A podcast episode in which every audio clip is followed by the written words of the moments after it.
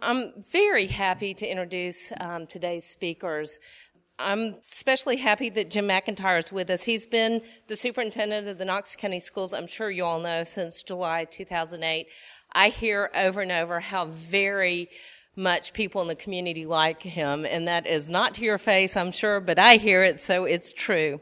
Um, Dr. McIntyre has uh, served in the field of education for over 20 years, both in K through 12 and the university settings. But most recently, I think we all know that he came from the Boston Public Schools. And me personally, Boston seems like the intellectual hub of the universe. So to have someone from Boston come to Knoxville, I think is a wonderful thing. He holds bachelor's degrees in English from Boston College as a library person. That's wonderful. Master's in science in education administration from Canisius. That. And um, a master's in urban affairs from Boston University and a PhD from the University of Massachusetts. Dr. McIntyre is joined today with two of his colleagues from the school system, Anissa McDonald, who's a supervisor of coordinated school health, and Lisa Wagner, who is the supervisor of health services. So join me in welcoming our panelists for today's discussion.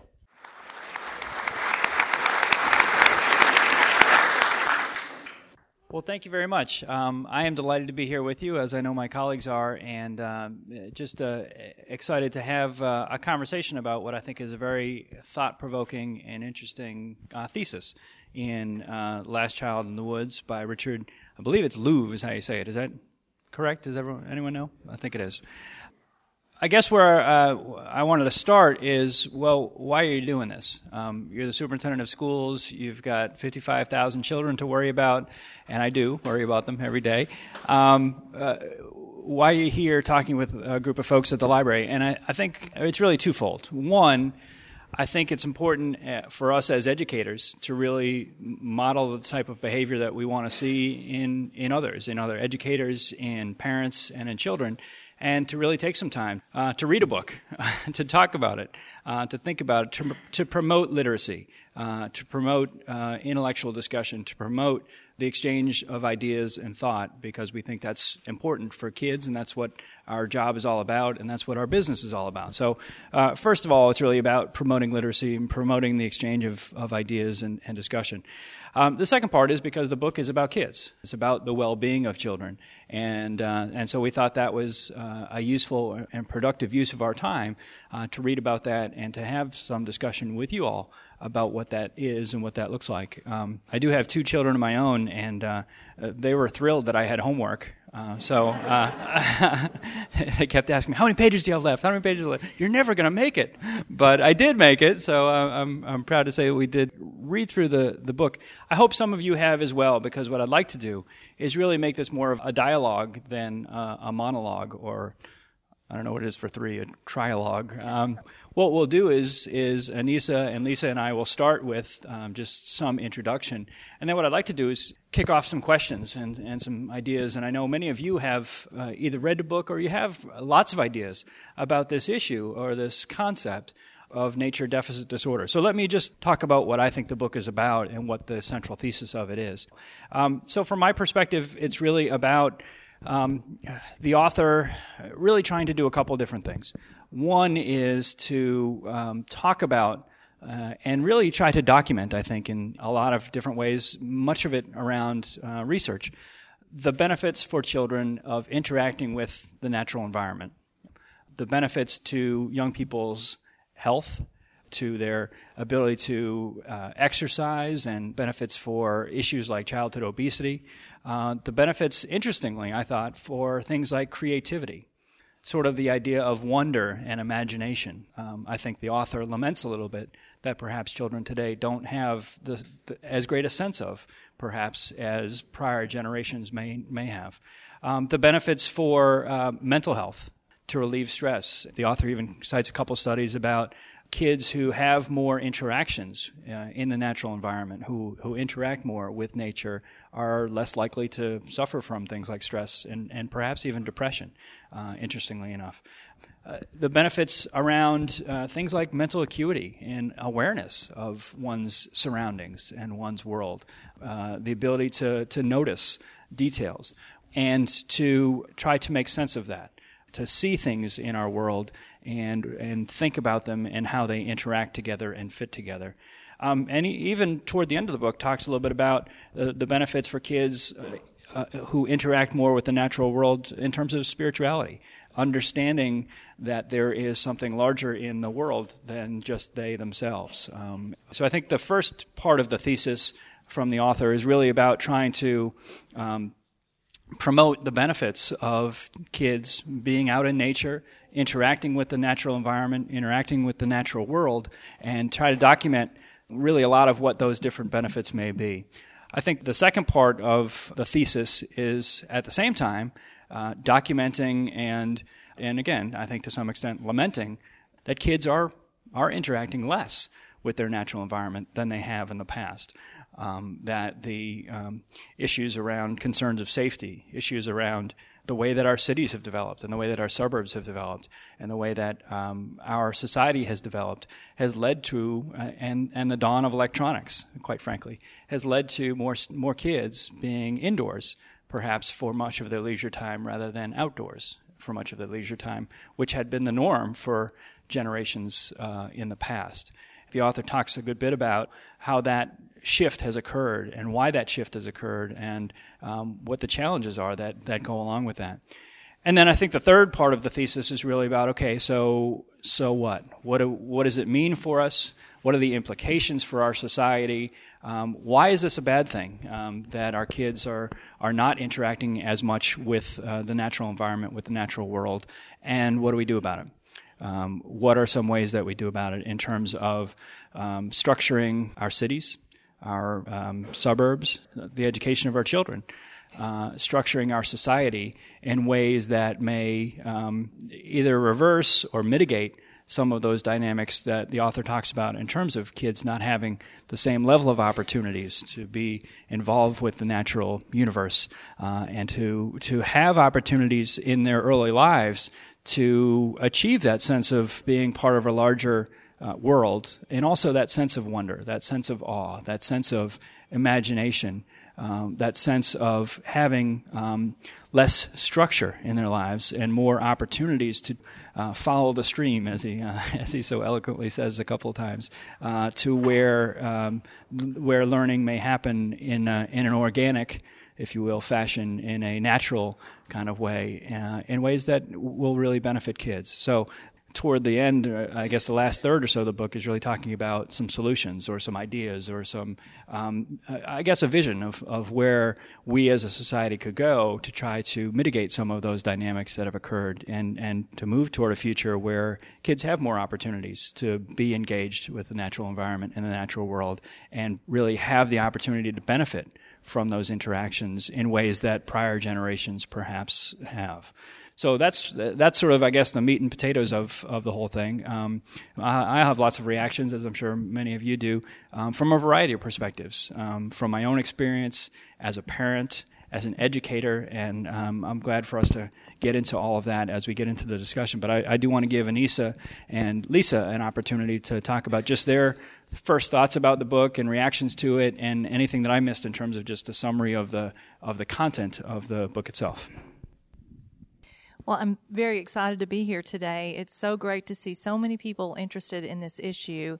And I know when I got the call to um, participate in this, I just heard the title, Last Child in the Woods, and I thought, I wonder why Dr. McIntyre invited me to be a part of this. And it just took a couple of flips through to understand exactly why he had asked me to be a part of this.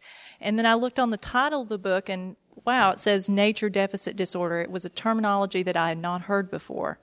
Um, so this has been a, a, wonderful learning and growing experience for me as well. So I'll tell you a little bit about why this connects to me and my job and and me as a parent as well. I work with coordinated school health and, and is the mission of coordinated school health to improve student health and their capacity to learn. Uh, and we do that by working with schools and families and communities. And this book talks a lot about how it's all our responsibility, our children's health. It's just not the schools or the communities or parents. And really it's, it's going to take all of us to come together to make a difference in issues such as these. But I really enjoyed, uh, examining and thinking and reflecting about nature uh, as I read through a lot of this book. It caused me to think about how nature was very much a part of my life growing up. Um, I grew up spending a lot of time on my grandfather's farm in Kentucky. And so this was just a part of my life. And I look back on it now and I realize that part of who I am was established because of those experiences that I had in nature and being physically active and, and just being observant and problem solving. And I love in the book, it talks a lot about building forts and being creative in nature. And I really appreciate that portion of the book. And I realized for my own child that, you know, you really have to be, I think, intentional about being in nature.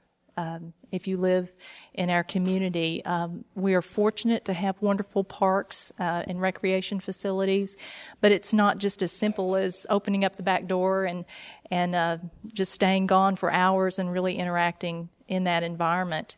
We have to be more purposeful uh, with our children and really, as parents, be the role models for interacting in that nature and, and getting out there with them. And the benefits you know, it's not just about the kids. It's, it's beneficial for us to be out in nature as well. It really helps us put things in, in perspective.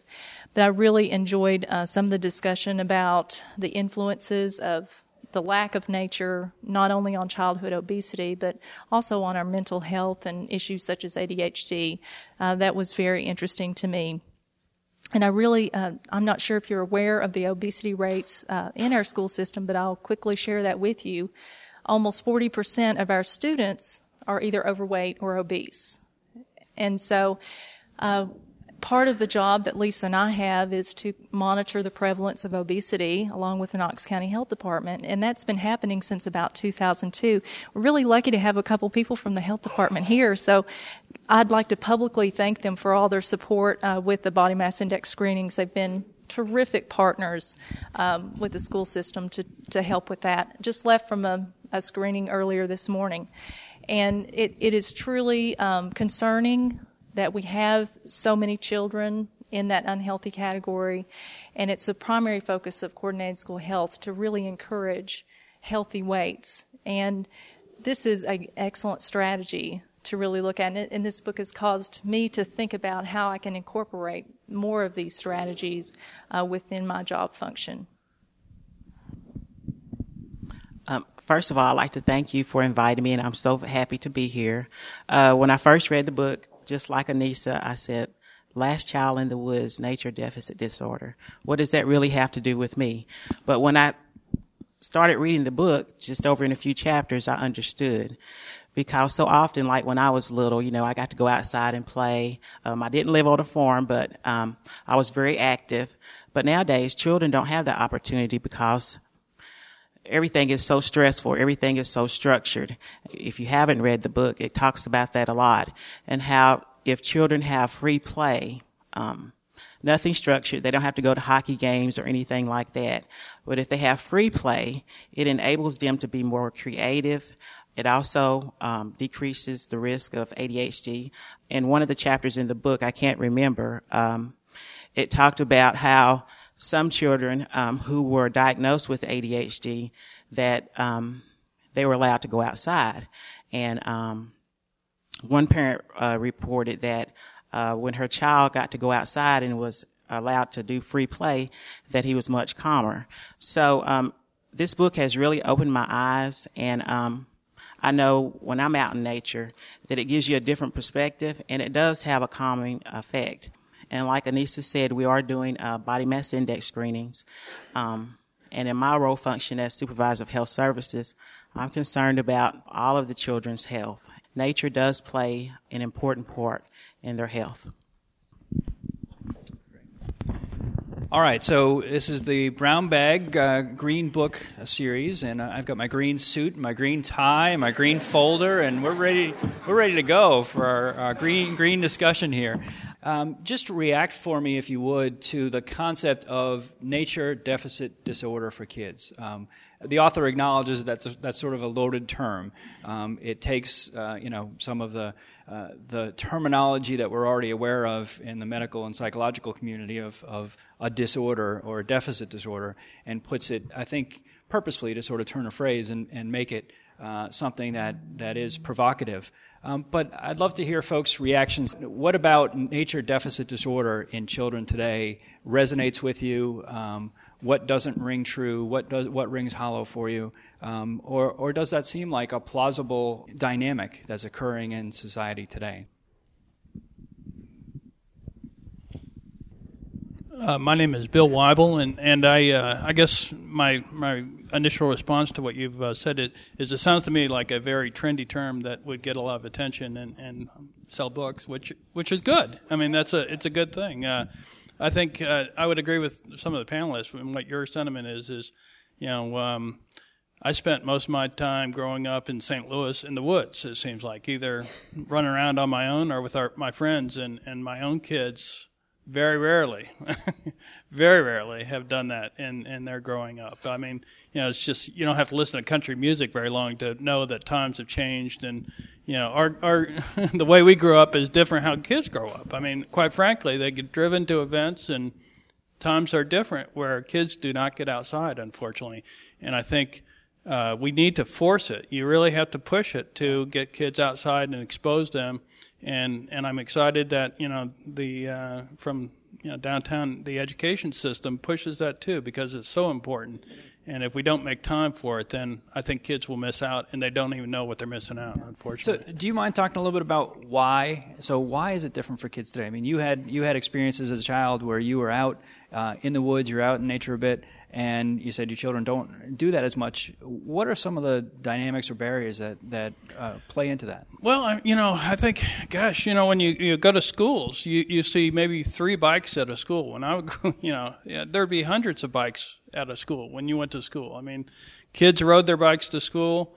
Nowadays, people drive their kids to school. I mean, it's just parents, rightfully so, I'm not saying it's a, uh, it's a bad thing, but rightfully so, are control where their kids go and what their kids do. And, and I think part of it is that uh, it's the environment we, you know we where we live in. I mean, uh, you take your kids to sporting events and clubs and activities, whereas when I think in in earlier time kids did that more on their own, and uh, and I think it's replaced that. But I think what's gotten pushed out is that time out in the woods and the time in the uh, in the uh, outdoors, which which kids enjoy and learn from. Yeah. Thank you. My name's Judy Gibson. I have read the book, and I'm quite excited about it. I think one factor that uh, that he talks about a lot, and I feel a little like, what do we do about it? Is we are so much more aware now than when I was a child, or a lot of us were children, of environmental impact that we have. I mean, back in the day, children could go out and dam up streams or cut boughs to, you know, make their, their woodsy bed and stuff. You can't do that in the environment anymore. We're protecting so much of our environment and appropriately so, but where does that leave children to experiment and and try things? And one of the things I think Louv suggests uh, is you know, maybe we should set aside some little places where they can dam up streams and right. see what happens and cut down branches and stuff. But this, this is very difficult now because we're so aware of what's happening in our environment and what our impact is. And I think we thought it was endless back when I was a child. You know, the trees would always be there and, and, and that is, it sort of traps us in a way. We have to, have to expose children in a different way. To, we don't even let them touch stuff now because oh well, gosh, you don't touch the the turtle because you might get a disease. You, you know, gosh, we used to catch them, you know, and take them home, and you know, all of that. It's safety and and the environment and awareness of disease and our protection of our children has kind of boxed them in.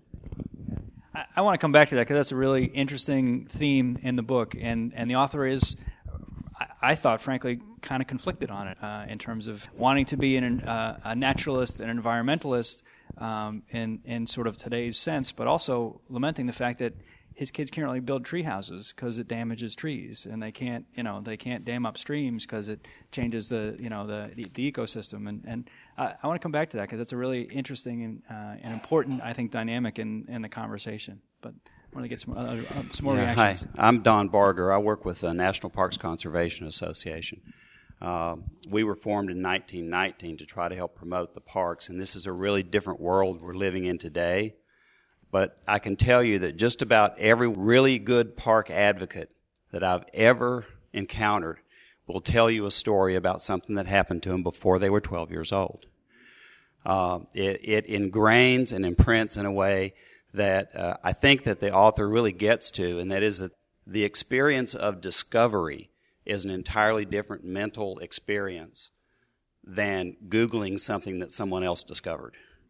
And I, and, and I think that's at the very core of it. Ken Voorhees is with us uh, today from the Tremont Institute also. And uh, they're really at the front of what I think is a, a national awareness uh, of this issue. For the last year, my organization, NPCA, uh, convened uh, what was called the Second Century Commission. Uh, Senators Howard Baker and Bennett Johnston were the, the co-chairs and it included people like E.O. Wilson and Sandra Day O'Connor and John Fahey, head of National Geographic, a lot of folks that really looked at the entire future of the national park system. And I have the report here. One of their principal recommendations was that the, the that all of our uh, natural areas and cultural areas that are in the national park system need to really engage uh, and be seen as part of basically branch campuses of the greatest university on earth. Uh, there's 392 units, and they are really proposing a uh, a major kind of shift uh, in the way in which we look at the mission of these places to engage much more closely with the educational system in the country. Uh, so, and that was one of their central findings. So I think there's a really broad awareness of that nationwide.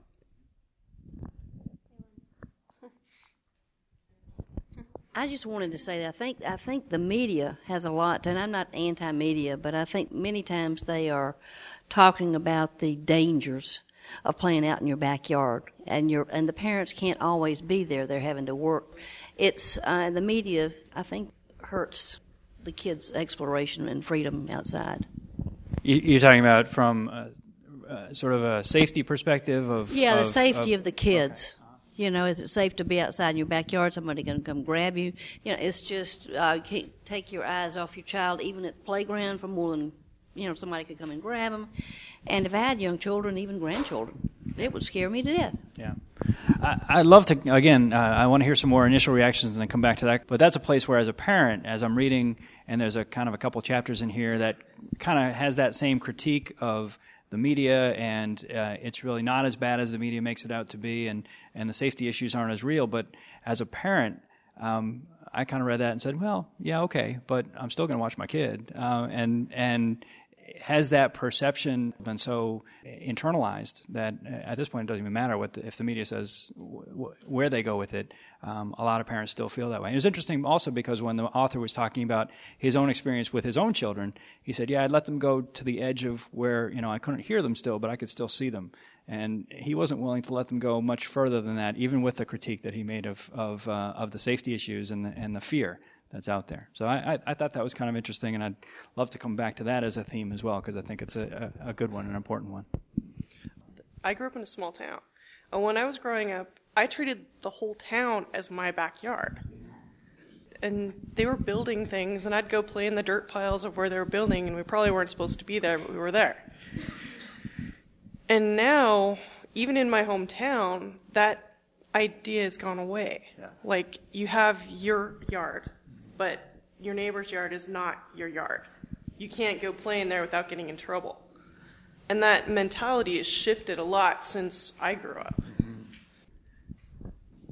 Thanks. Ken Voorhees from Great Smoky Mountains Institute, Tremont, and I want to applaud you guys for doing this. This is great. This is kind of what we do all the time and mm-hmm. something we've been drumming about for many years. And so, and it's great to see that it's now in the uh, mainstream. Richard's book has done a lot to do that there was a national conference a few years ago when the book first came out, and I was able to go to that, and people from around the country talking about this issue, and it's becoming mainstream, and all the things y'all are talking about, um, you know, are very real. I, I, and I thought I'd speak to a couple of them, and then had a couple ideas about things we could do. Um, I grew up in the suburbs of Dayton, Ohio. We didn't have a lot of woods around us, but there were railroad tracks and there were those rough places around about that all I had to do was be home before the streetlights came on and then I wouldn't be in trouble. And my parents didn't know where I was and were afraid to do that today.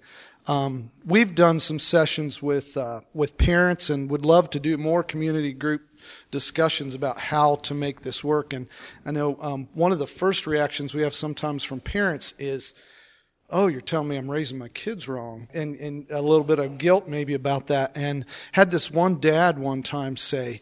You're right. We've got this stream behind the house, and we don't even let the kids go out there and play in it. And uh, we need to do that more. And he says, I got an idea. Walkie talkies.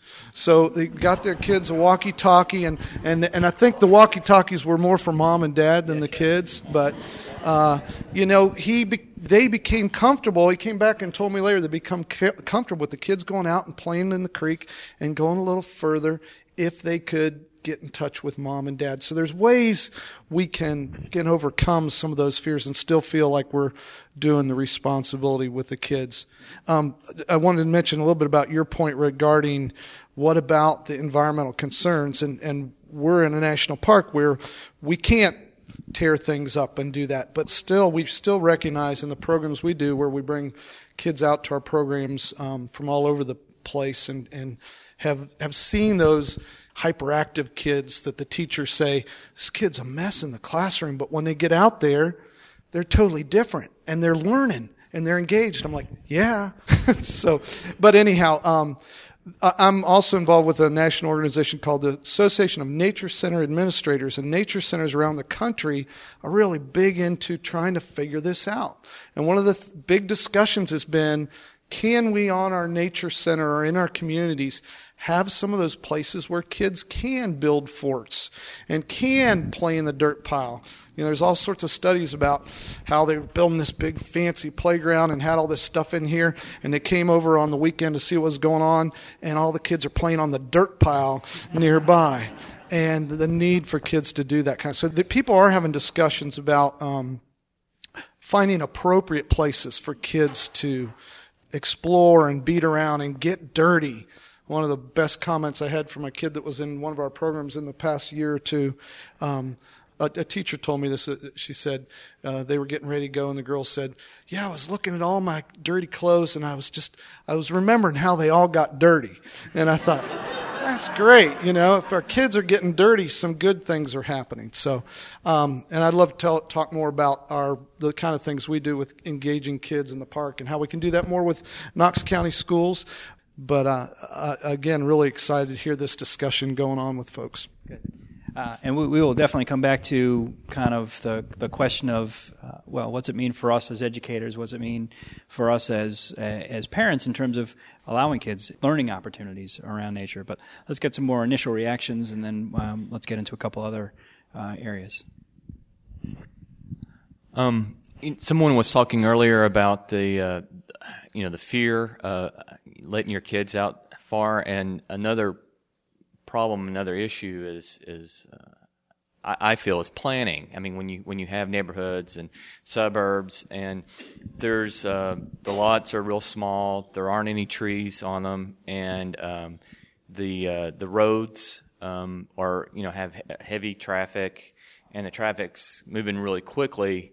Uh, oftentimes there's not sidewalks. Um, it it's not a fun place for for grown-ups who can be a lot easier, you know, to see uh, fr- by motorists than small children. And um, I just I know I know a lot of parents that that's you know they put a fence in their yard because they're worried that maybe a ball will roll off into the street and the kid will run out and you know so and that and that leads to that compartmentalization that the, the young one was talking about before, where you know, okay, now this is mine and that's yours, and let's not cross that fence, and, and it sort of leads to that cycle as well.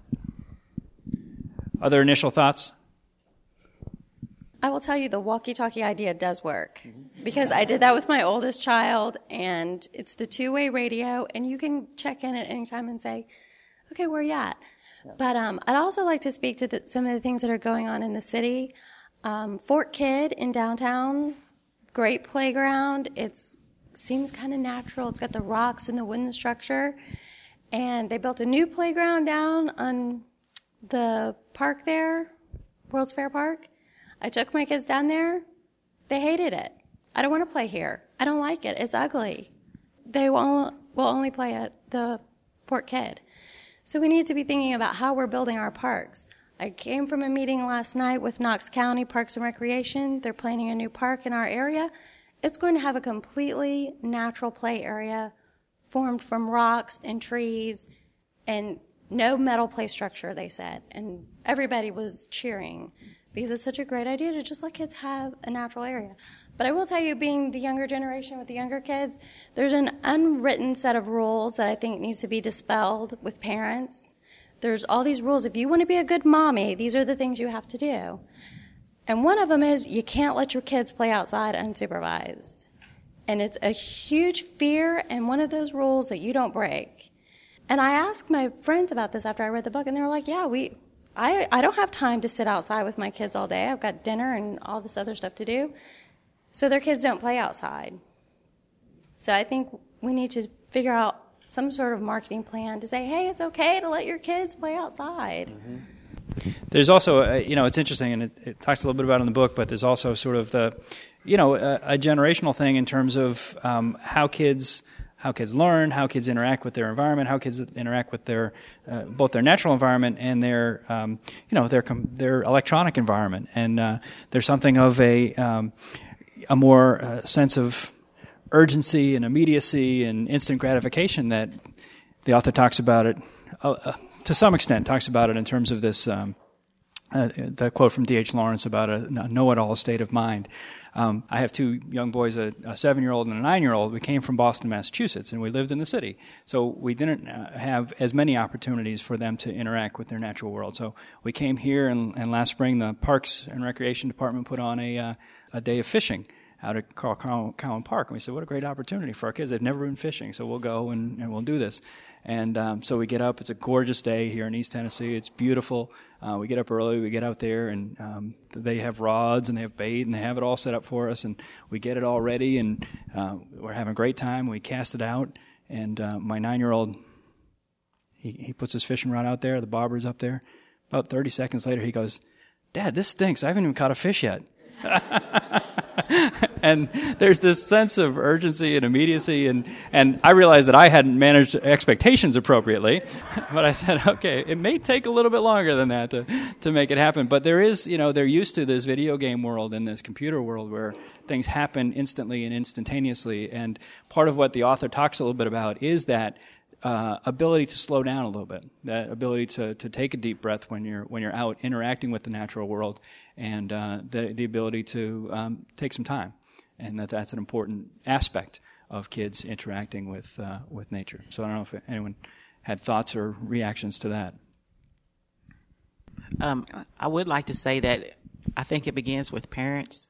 I know we're all so hustled and bustled and um, we got to get this done. We got to get that done. But if we allow ourselves to just take a little time, it says in the back of the book, what we could do with our kids. Um, if we could set aside some time for them to go out and, and play and just have a good time, nothing structured, just have a good time. Um, I think it, things will get better if, if the parents realize that you need to slow down, take a deep breath, but everything is so structured, and we just have to realize that we do need to take a deep breath and just sit back and say, well, we need to do this. You know, we very rarely, he doesn't mention this in the book, but we don't get to sit around the table and have dinner together anymore. But we do need that family time. And part of that is going outside, having fun, and discussing things.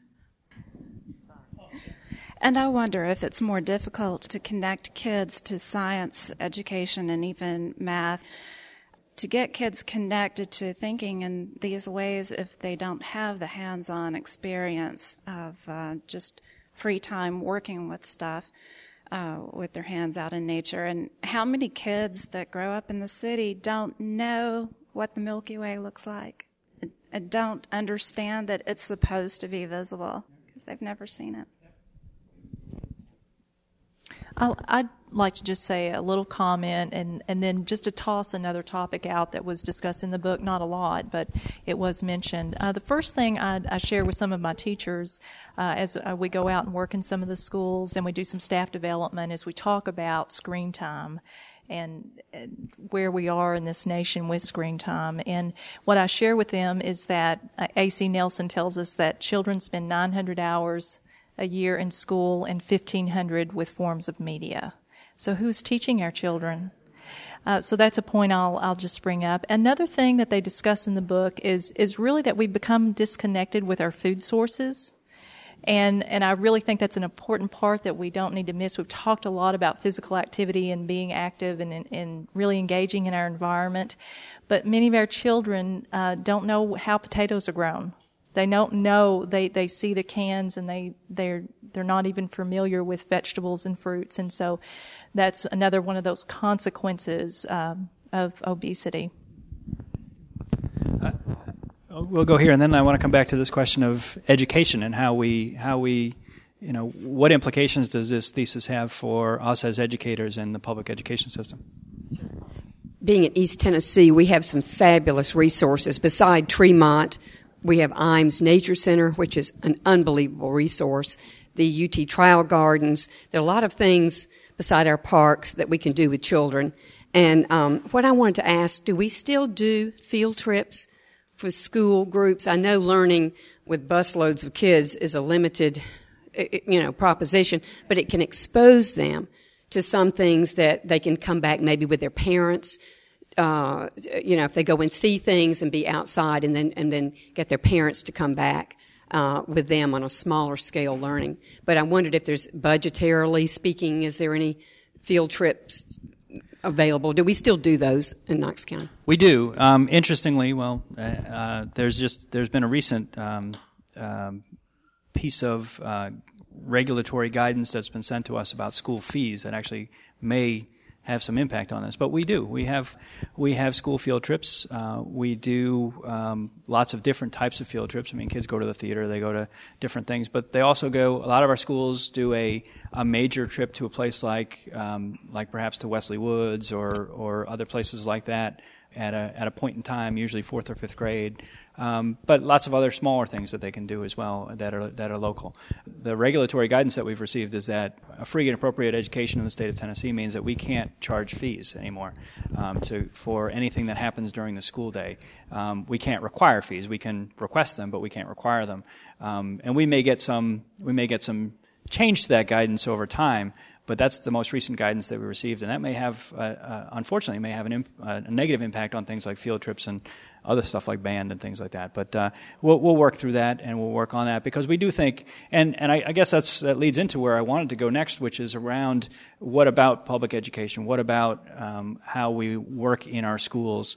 And um, uh, it's interesting to me because this was this book was uh, a book that we did a book study with uh, before I a couple years ago before I came here. Our our science teachers and our curriculum specialists in science did a book study on on this particular book a couple years ago, and so they're very familiar with the concepts here and the precepts here, and I think largely agree with the notion of um, the importance of experiential learning.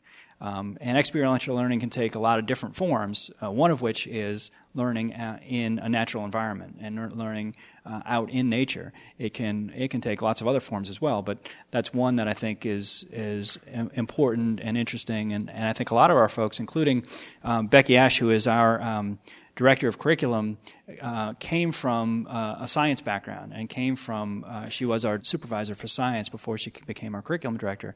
And I think she in particular has lots of enthusiasm for, well, this book specifically, but the, a lot of the precepts that are that are um, outlined in it for public education as well. So, I'd love to open it up for that conversation. I know Commissioner Norman's a former teacher, uh, uh, one who relied uh, a good bit on experiential learning in, in the sciences. And, and if you have uh, anything to add in that area, any uh, suggestions or recommendations, or to share your experiences as a teacher, I'd love to hear that. But also other reactions or thoughts about what uh, what we can do in public education.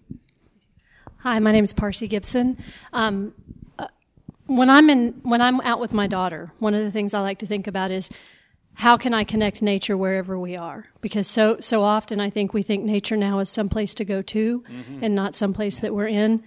So living in the city, I try to always connect that with her. You know, look at this pretty tree. But as as far as an education, uh, I have an education background, and one of the things that I would encourage educators to do is just get the kids outside the school.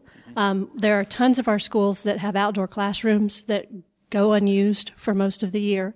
Um, most of the schools are surrounded by some sort of natural setting, and you can really work in um, nature in across the curriculum. I taught social studies. I would take my kids out, and we would imagine things that we could do um, as settlers. You know, even with a limited one acre parcel of land, you know, what trees could we use to make our houses? Um, what resources could we find here in this little little tiny plot? So. You don't have to go to a field trip. You don't have to get kids on a bus. You don't have to sign permission forms. You can walk around the campus and find plenty of stuff in nature. Yeah, that's a great point, um, and more so here than probably in a lot of places. I mean, when I uh, coming from Boston, Massachusetts, and when I walked outside a school, out of the front door of a school in Boston after visiting, you know, there's a brick wall, there's a building. When I walk outside, you know, of of Gibbs Elementary School, and you walk out to the playground, and there's this majestic mountains in the background, and you walk outside of uh, walk out the front door of Ritta Elementary School, and there's a working farm right across the street, and there's cows, you know, a hundred yard, hundred yards away. I, my, it's, you know, it takes my breath away sometimes. The, the, there are uh, incredible opportunities like that uh, here in East Tennessee that that I think we have. Um, the the opportunity to take advantage of that that really you don't have uh, you know in lots of other places around the country as well. So that's a, that's a great point. Uh, my name's Kevin Kennard. Um, I live here in Knoxville, and I am not an educator, but I am a parent. I guess I'm an educator in the sense that I do Yes, homework with four kids every Yes, night. but are. uh, um, I have read the book, and uh, in a perfect world, I think that would be required reading for every parent, for every educator, and for every public official, because this does at some point come down to priorities, what we can do with our children. And to that point, I would like to point out something that that I found in reading this book, and then came home even closer to me. Uh, somewhere in the midst of the of uh, Richard Louv's book, he talks about how standardized test scores, which, and I know that's a, uh, a contentious topic, but it is the world we live in, I believe. Okay, uh, the test scores improve significantly with kids, with children that are exposed to this type of outdoor experience. Uh, and he cites some pretty significant statistics. About uh, 10 days ago, I had breakfast with uh, two middle school science teachers from Lebanon, Tennessee, that taught in public school. I actually had breakfast with them at Tremont. And we got to talking about this whole topic.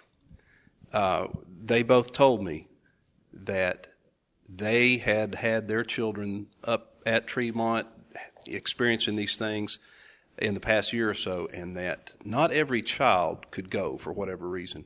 But of those that went and spent that time, that week up there, they had a 69% better uh, set of scores on both science and math on the state standardized test. So my my thesis is this: I love what this book has to say about getting kids out. That's all touchy feely, but it is great. It's very important. But if you want to see where the rubber meets the road, it not only is a good thing, but it's a productive thing. So as resources go, as time goes, where we put our children, I don't think you can argue with the fact that this gets results. I think another way um, that we can reach out to our kids it touches a little bit on what she said about doing outdoor classrooms is school gardens or you know community gardens.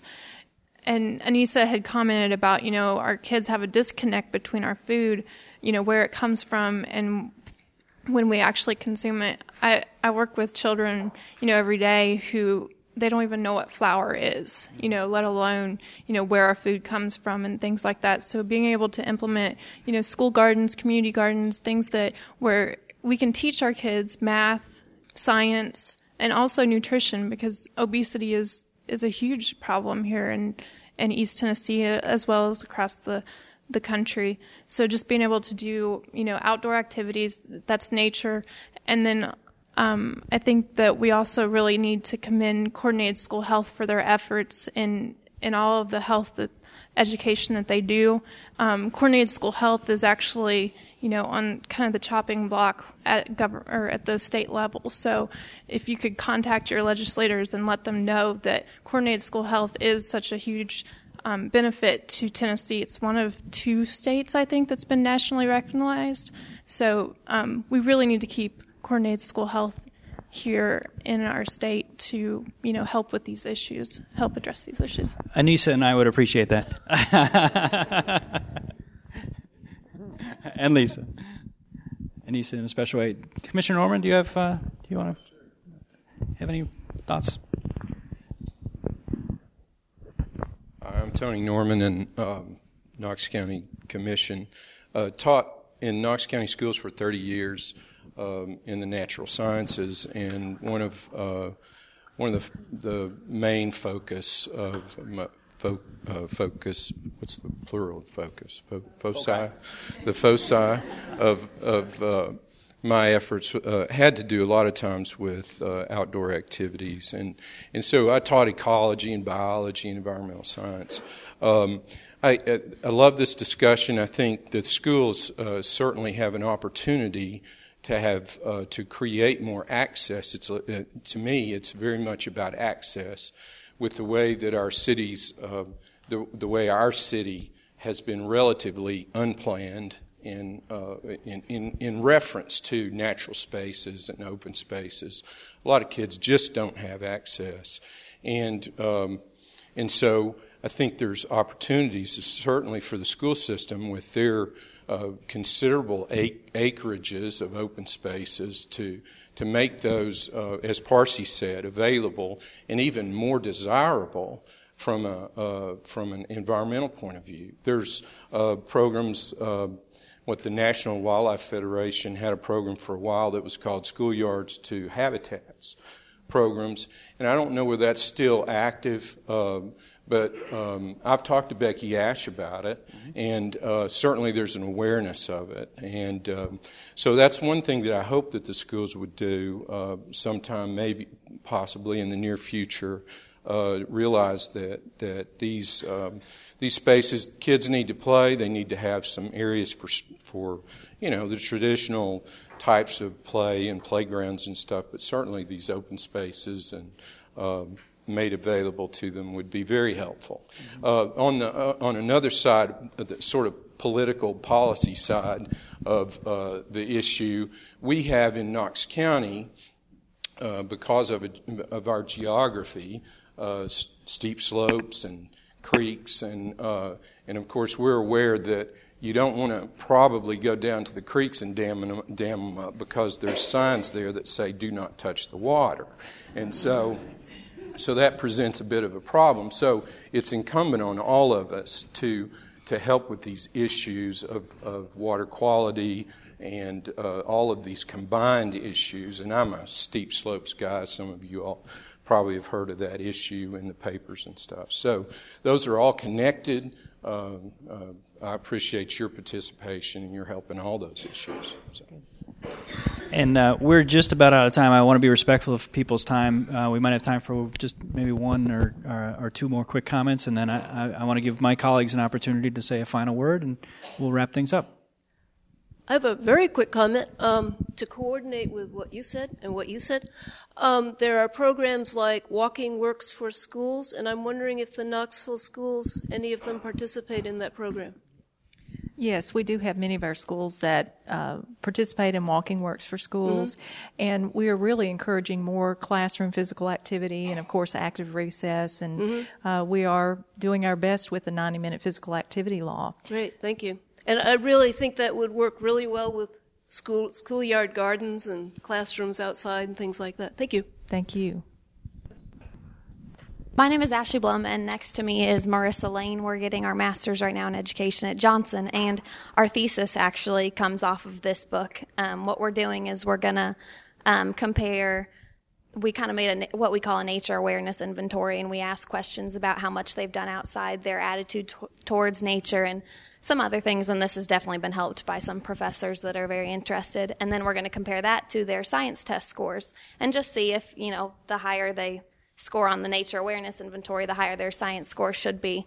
Um, and so we are just looking at, at that because we kind of think that obviously the more time they spend in nature, the more understanding they should have of it, a better, more well-rounded knowledge of their physical environment. Um, and we think too that'll lead to um, a better understanding of their um, their role in their environment, both their role in sustaining the physical environment, which is a big deal now with all the Go Green campaigns and understanding the impact of even one person recycling and things like that, but also their role in, I guess, our social, I guess you could say, environment, their role as a global citizen, which um, I feel like may go back to the issue of the, you know, my yard is mine, yours, your yard is yours. We don't go beyond our fences, kind of thing. And um, so we just found out about this today, though, actually, and we skipped school to come. So, wow, how do we feel about that? We asked permission first. Don't worry. Um, We're conflicted. But yeah, so we just, I mean, it's just really interesting to us because of that. And I don't know if we'll find anything significant or not, but um, well, I just think the benefits are endless. You know, just the mental health, the physical health, the social health. I mean, everything just goes back to this, and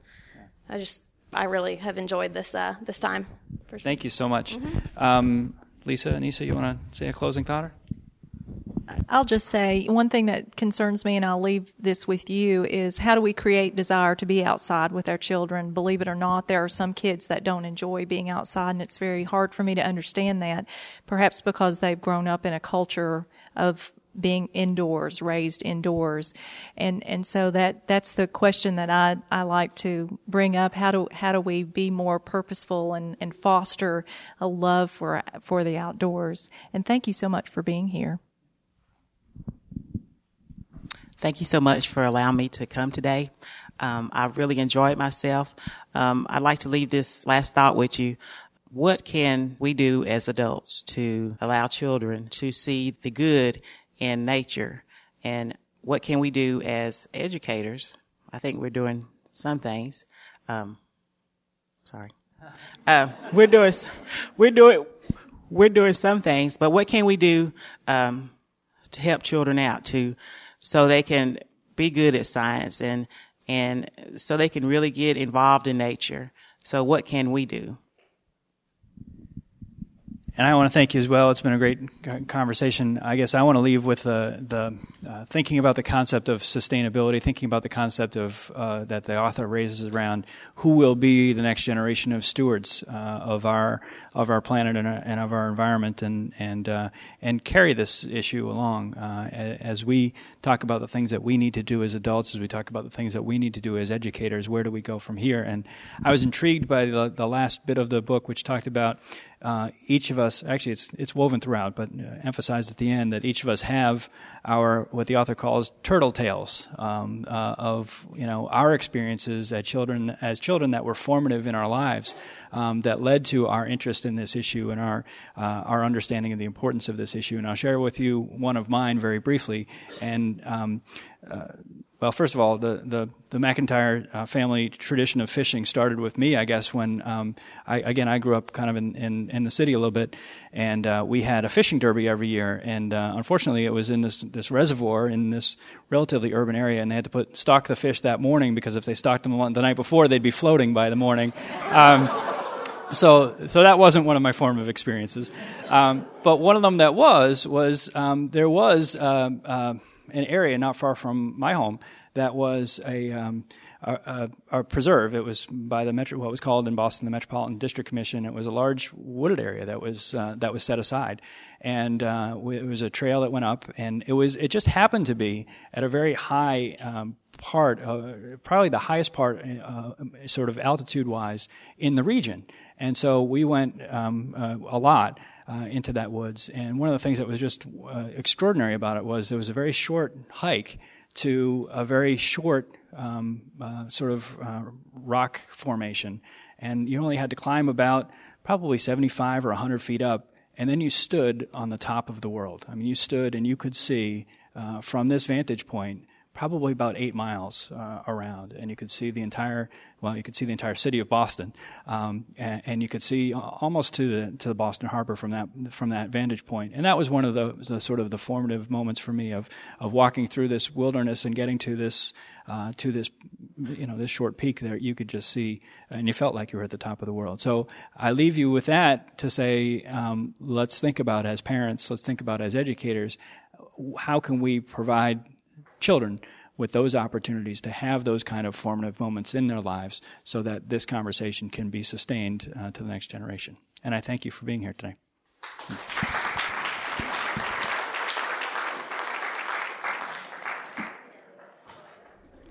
Hello, I'm Emily Ellis, reference librarian at Knox County Public Library. To hear podcasts of other programs, visit www.knoxlib.org, that's K N O X L I B dot O R G, and follow the link to the Brown Bag Green Book webpage.